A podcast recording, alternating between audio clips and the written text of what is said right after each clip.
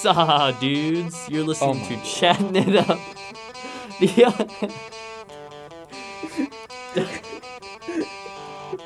I hate this. You messed me up.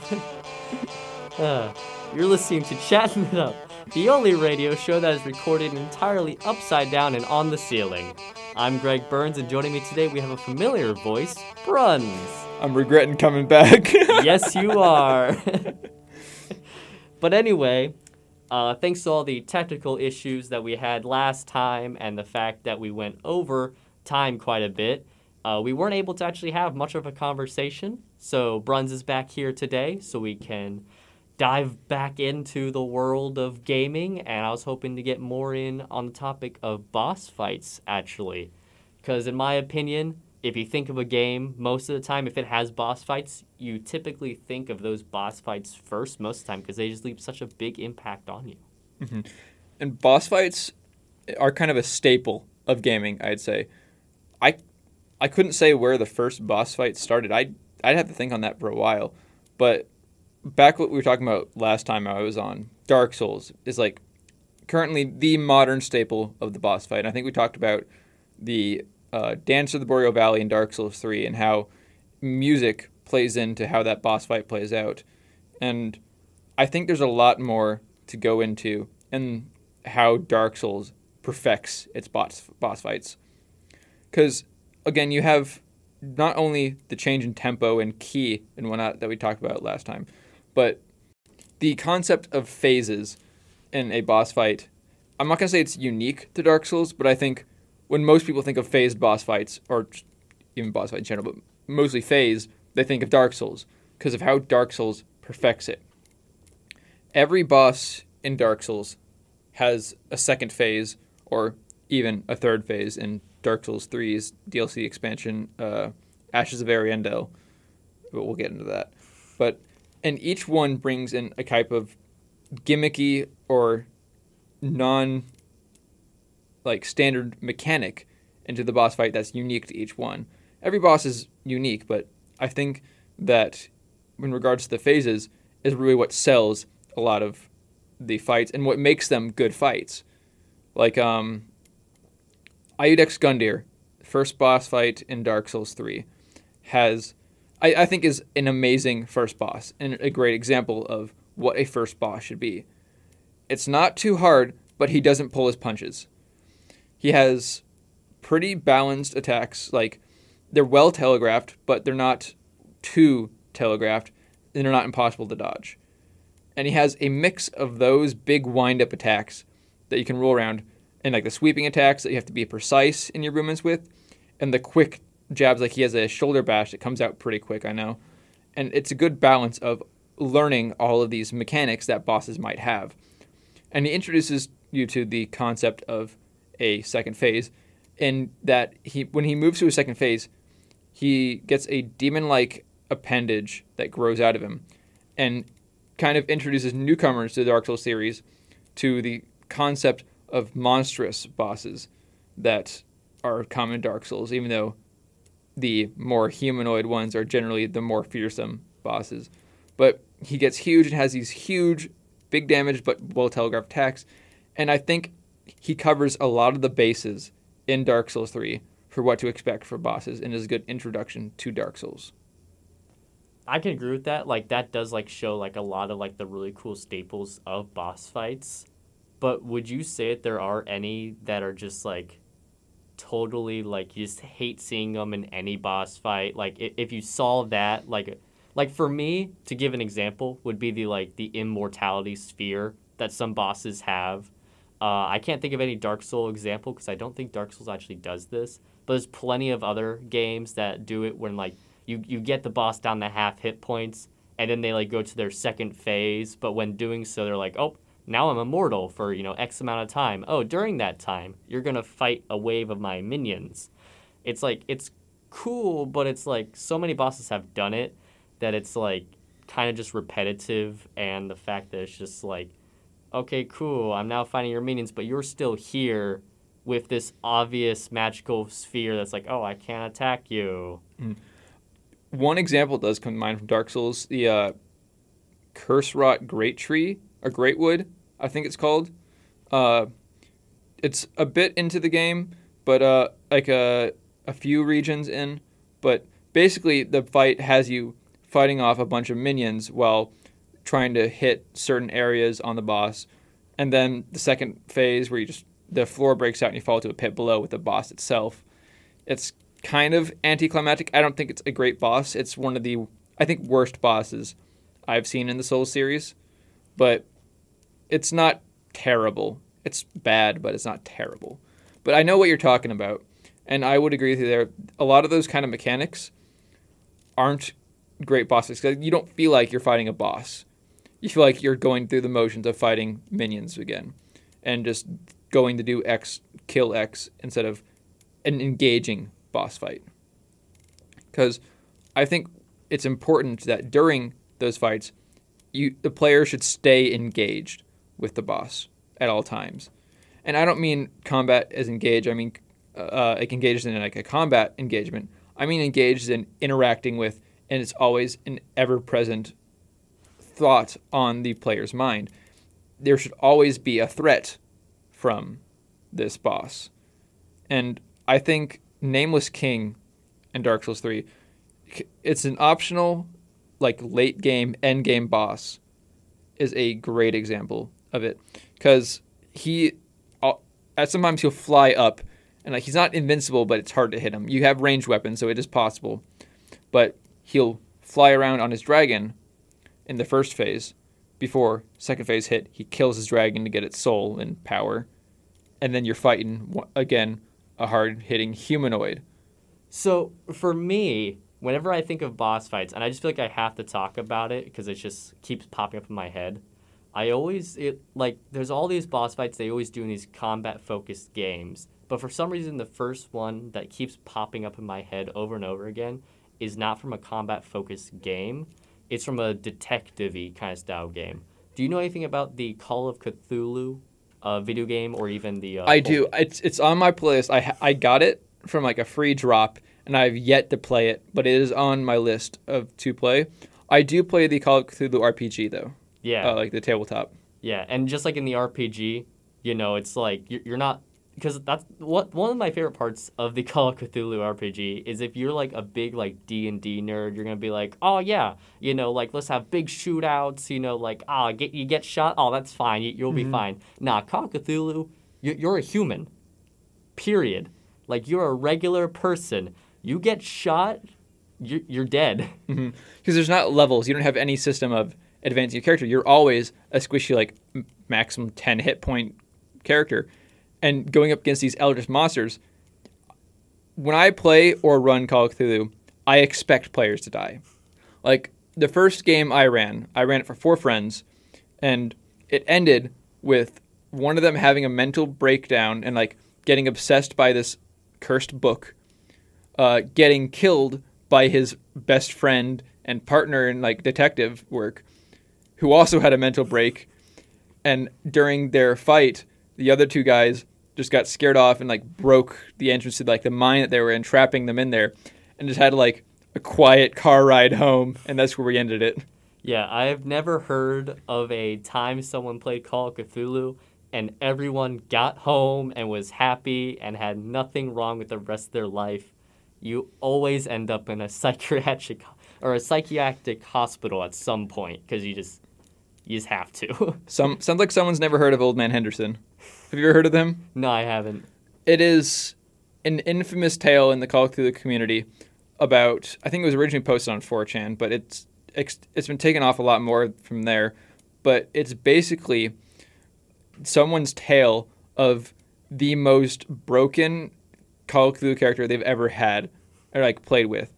It's told from the perspective of one of the not the person who played it, but one of the players in the game.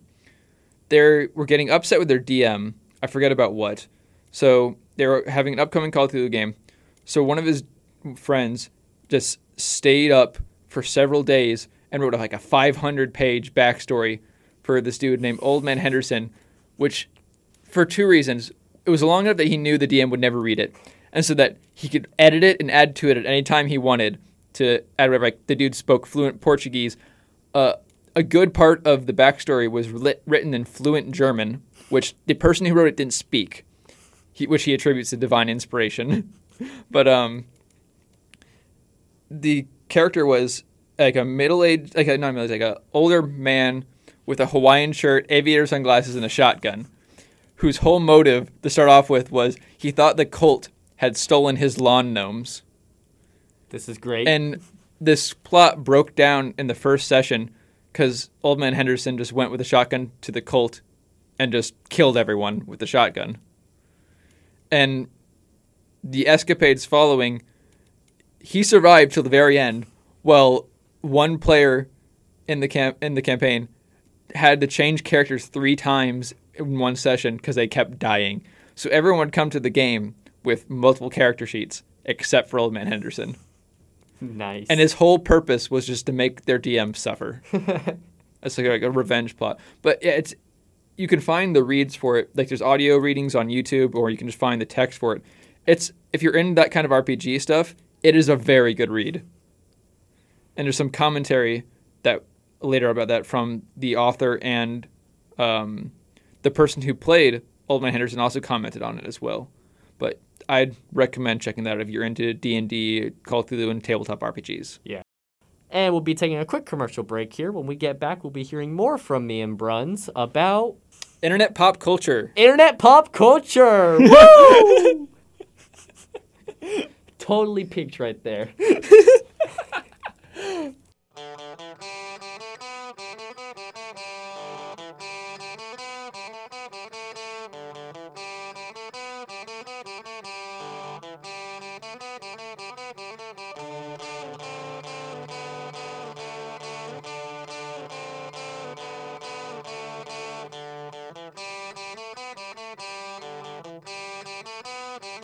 And welcome back to Chatting It Up on U C M Radio, The Beat. Whoop, whoop, woo! I do like those kind of games, though, that don't tell you the lore straight up. I like the investigative. Like, I know Destiny has a similar thing, where I know one guy on YouTube single-handedly fuels the entire, like, uh, lore hunt in Destiny. Uh, I think his name's Biff, and he makes, like, hour-long videos on Destiny lore, because he just...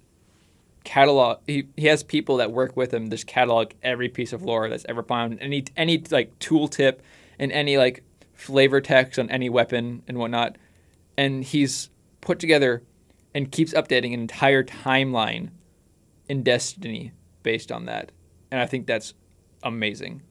Yeah, one of my favorite games that has like a huge like community based with lore and stuff is actually uh Fallout, because mm-hmm. like there are lots of people who have dedicated themselves to releasing just Fallout lore. Like, if I'm ever just, like, need background noise, I pop open some Fallout lore. Because, like, there are just hours of that footage. Like, you can get lost in that kind of information. And it, if you like Fallout, it's really interesting. It's a really great rabbit hole, in my mm-hmm. opinion. Because it's just, like... You you hear about it and you're like, oh yeah, I, I know what, you know, like a Fat Boy is, or like I, I know what Nuka-Cola is. But then they start talking more and more about it and you're like, oh geez, mm-hmm. well, why do I drink Nuka-Cola? Oh no. You know, like that kind. It's just like you, you start realizing really weird parts of the game that I was like, mm-hmm. I should have known that because it seems so obvious now. And that's so weird. And the fact that the, they find the most obscure details just tucked away somewhere. And it's just so cool. Uh, like, I have a big respect for the modding community, and so do a lot of other gamers, because it's like, you know, the games are great, but mm-hmm. sometimes, you know, the games don't always meet our expectations, or it's always like you want to see more of it. And then you get these people who just, as a hobby, add mm-hmm. more content to the game. And sometimes they add just truckloads of more content. Sometimes, it, like that's what I was talking about, they just recreate an entire new game. Exactly. Using just the base engine and mechanics of the existing game. Or they add like a brand new mechanic that you're like, how did I ever not play with this? And like back to Bethesda games, like and Skyrim too has like, everyone talks about Skyrim mods. Because I think Bethesda... has one of the largest and most dedicated modding communities out of any studio or franchises out there. And I mean, someone could bring up Minecraft as a counter that's argument. That is a good argument. Yeah. That is a good point. But almost, I still have always played Bethesda games vanilla, and I get a lot of flack from my friends for that and saying I'm missing out on experience. But I prefer vanilla versions. I'll, I'll fight anyone on that. But um, and you have the, the kind of the contrast between the types of mods. Like we were talking about the big, pretty much entirely new game mods. Then you have shit like, uh, have you ever seen the Randy Savage Deathclaw? Yeah. Or, or like, or, the... or uh, do you know about Terraria? Mm-hmm. Apparently, the most subscribed to Steam mod for Terraria is a mod that makes it to where, uh, what is it, Fish or like Duke Fishron or whatever his name is, that that boss makes him into a Pepsi can. That is the number one most subscribed mod for Terraria on Steam. Why? I have no idea. I wonder what the most subscribed to mod of out of like every game on Steam is. Oh man, you're, it it's either gonna be like a super great mod or Fish Duke Ron as that's about Pepsi can. I found that out yesterday too, and I was like, why? It, Why is this? It's probably some kind of U I uh, graphics or U I change though. Knowing that, I mean, that's just all it is. Yeah. Yeah. But it's just hilarious that's the number one subscribed. Like, what does Duke Fishron have to do with Pepsi? Like, is there like a Terraria meme, like the community I just don't know about? No. Or is that just some random shit? It's just a random thing. Or if there is like a deep meme in it, like I haven't found it because mm-hmm. it's just so deep, I guess. But like, just on the surface, there, there, there's nothing. There's mm-hmm. no information about it. It's just, th- there's the Pepsi can. Fight it.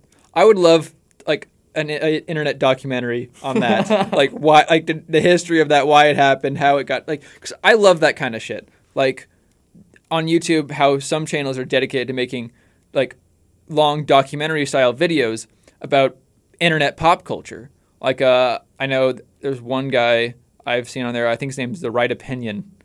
He makes a lot of those kind of videos. Or like Internet Historian. He's another one that makes those. If you've watched either of them. I don't think so, no. But um, well, I, I might have seen like one of their videos and just not known them, kind of thing. Actually, Internet Historian, I think, is probably the foremost one in that regard. I think he, I think he has over a million, if I remember correctly, subscribers. But um, not just like internet stuff, like general like events, like in like meme history. Like uh, he did a few videos on like uh, the whole COVID experience and um, shit. What's another? And, like, other videos, like, there was a whole... Have you ever heard of Dub the Dew? It sounds familiar. Ah, It's, he, like, on the tip of my tongue, but in my brain, you know, like, mm-hmm. as an image. But I can't think of it. Yeah. Um. So he did a video on the history of internet polls. And there was one called Dub the Dew, where Mountain Dew let the community vote and suggest names for a new flavor. And for the sake that we can keep the show running, I'm not going to say... which one won, because it's... I forgot about that, actually. Yeah. Dang, now that's in my head again. Yeah. And, like, there was another event where, um, I forget the name of the company, but they had, a like, a keynote-style presentation event, and they had a thing where, uh, either on Twitter or Facebook, you could tag their tag, and, like, whatever message you tagged that with, like a hashtag or whatever, would show up on a big video feed there at the conference. And so I think it was the, I think it was four chan that found out about it. That's, that's and like, a bad idea. Someone someone there at the that the um convention was like, four chan, I come to you in my time of need. So and so huge screens, open the gates of hell or whatnot. And uh, the people running it like scrambled and they got it shut down and like, they removed the tag. Within minutes, four chan found out that another tag would work that was never announced, like a bug or some sort, and instantly started using that. So the only things you saw were only that to shut down the rest of it. I, th- there's a lot of stuff like that on his channel that's really interesting to watch. And um, yeah, no, there are definitely some really weird places that the internet has been in. Some really dingy, crummy holes that you're like, oh my gosh, how did that ever happen? But then there's also like those nice little flakes of gold that are hidden there too. You're mm-hmm. like, hey, Why does no one else know about that? Yeah. That's great. Yeah. I love those kind of like crackhead, like lore depth kind of story games. Like back to um, Bethesda for a moment. Um, I think it was Morrowind. There's um, a book in there. Uh, I can't remember exactly what it's called. Like the twenty-seven Teachings or something like that.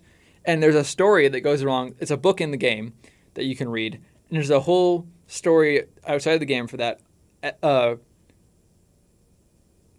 allegedly, one of the writers for Bethesda locked himself in his apartment for a week on shrooms and wrote the whole book by himself. For in, uh, allegedly, he denies it, but there's photo images out there of him slumped over on like a tile floor that are apparently taken by Todd Howard.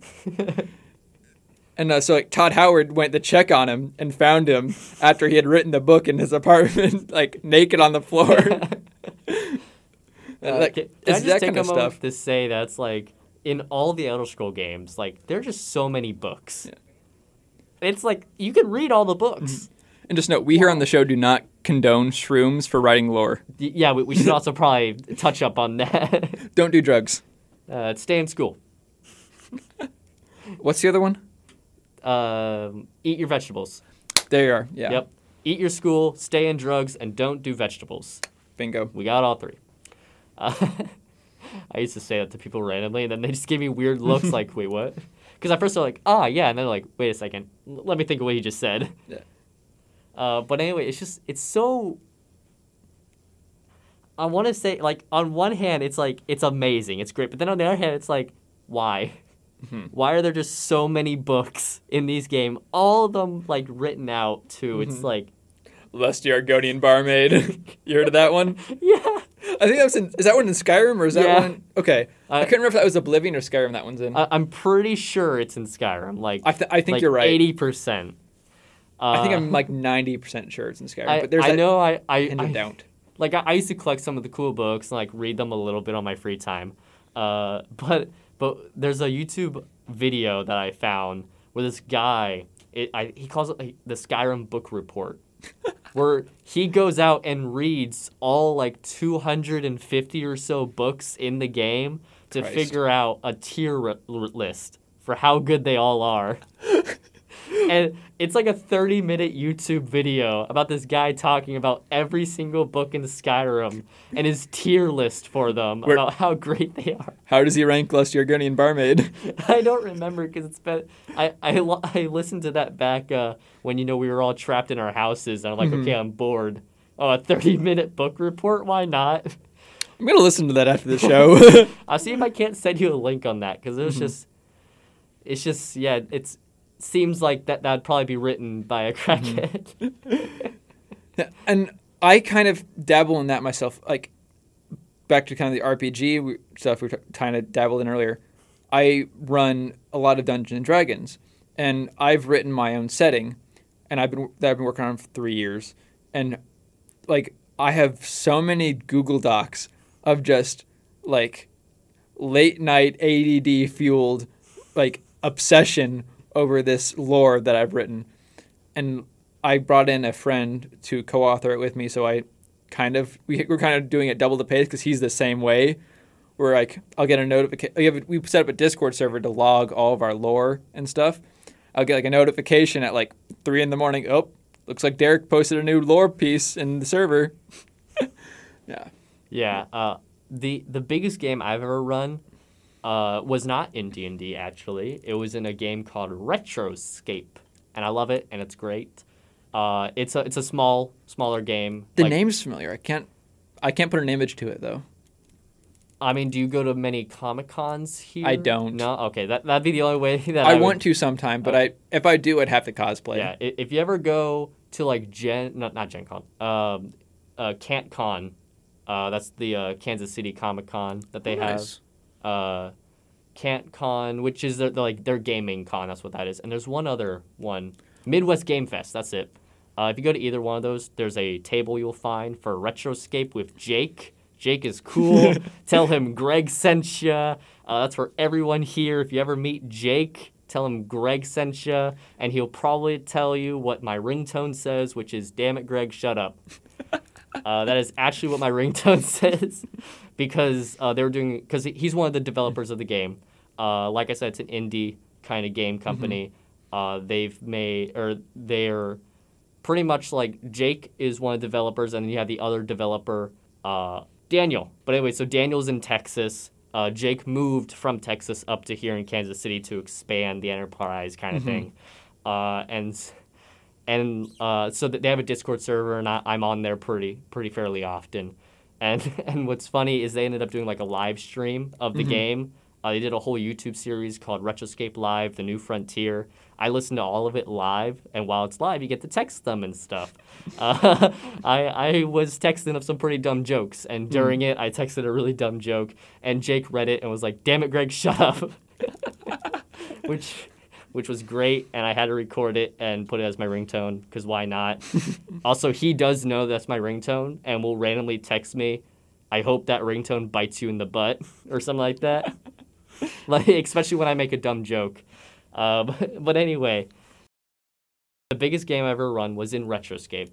And for a quick little background to Retroscape, uh, we've talked about Fallout, so I know you know about, like, Fallout mm-hmm. lore. Think of it's like that. It's like Fallout lore is like the Jetsons, but then a nuclear apocalypse occurs. Yeah. That's what Retroscape is. Jetsons, then neutral, or nuclear Fallout. seventy years in the future, instead of, like, in Fallout, where they still use the old world technology, like with the Brotherhood of Steel and all that kind of fun jazz. Uh, in Retroscape, it goes in a different direction, where they are afraid of technology. Oh. Because technology brought the downfall of their world, and mm-hmm. there are still gigantic warmongering robots that roam the land, destroying uh, like towns and stuff like that. So people are still afraid of technology. Mm-hmm. And then there's this one person who decides, hey, technology is the only thing that can save us right now. And so they create a citadel known as Delphi. And so Delphi creates a lot of, like, labs, and that's what you play as, is a lab operative. Hmm. Uh, and so, like, instead of classes, that's what they have, are labs. So you get to choose which lab you're a part of. And that's it, cool. Yeah, it's pretty cool. It, it's definitely a unique spin on the class system. Uh, but anyway, uh, where was I going with? Oh, yeah. So, like, a lot of my lore that I have with that is... is really funny, because, like, I do have, like, some, like, in-depth lore that, like, I've spent, mm-hmm. you know, writing all night, like, oh, yes, this is great. But then I also, like, especially with names, is most of my names in Retroscape are always puns or something like that. Like, like th- there was, like, of course they th- are. There was a scientist who was, uh, like, had these giant bats. I forgot what they're called in the game, but he had these giant mutant bats uh, that he was uh, controlling with uh, with sounds. Uh, he he figured out how to do that. That's cool. How to, yeah, because like I, I I put some thought into it. I was like, actually, this makes a little bit of sense. So it's like he, he was able to use sounds to kind of like mind control them a bit. Uh, and so uh, like, I ended up naming him Professor Oak, because, you know, Pokemon reference. Oh, no. Yeah. And th- that pretty much sets up uh, what the rest of the names were pretty much like. Uh, I can't think of any off the top of my head, but that's, yeah. That uh, I mean, like, there was a there's like Willingham the Butler, uh, who's a robot who they all think is gonna kill them. Every every session they're like, oh yeah, Willingham's gonna kill us because, you know, evil robotic butler. Mm-hmm. Obviously, it's like, no, he's not.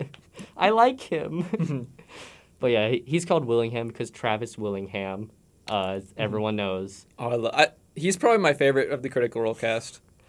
Oh, wait, wait, he's on... I, I was talking about Travis Willingham's Yeehaw Game Ranch. Yeehaw, obviously.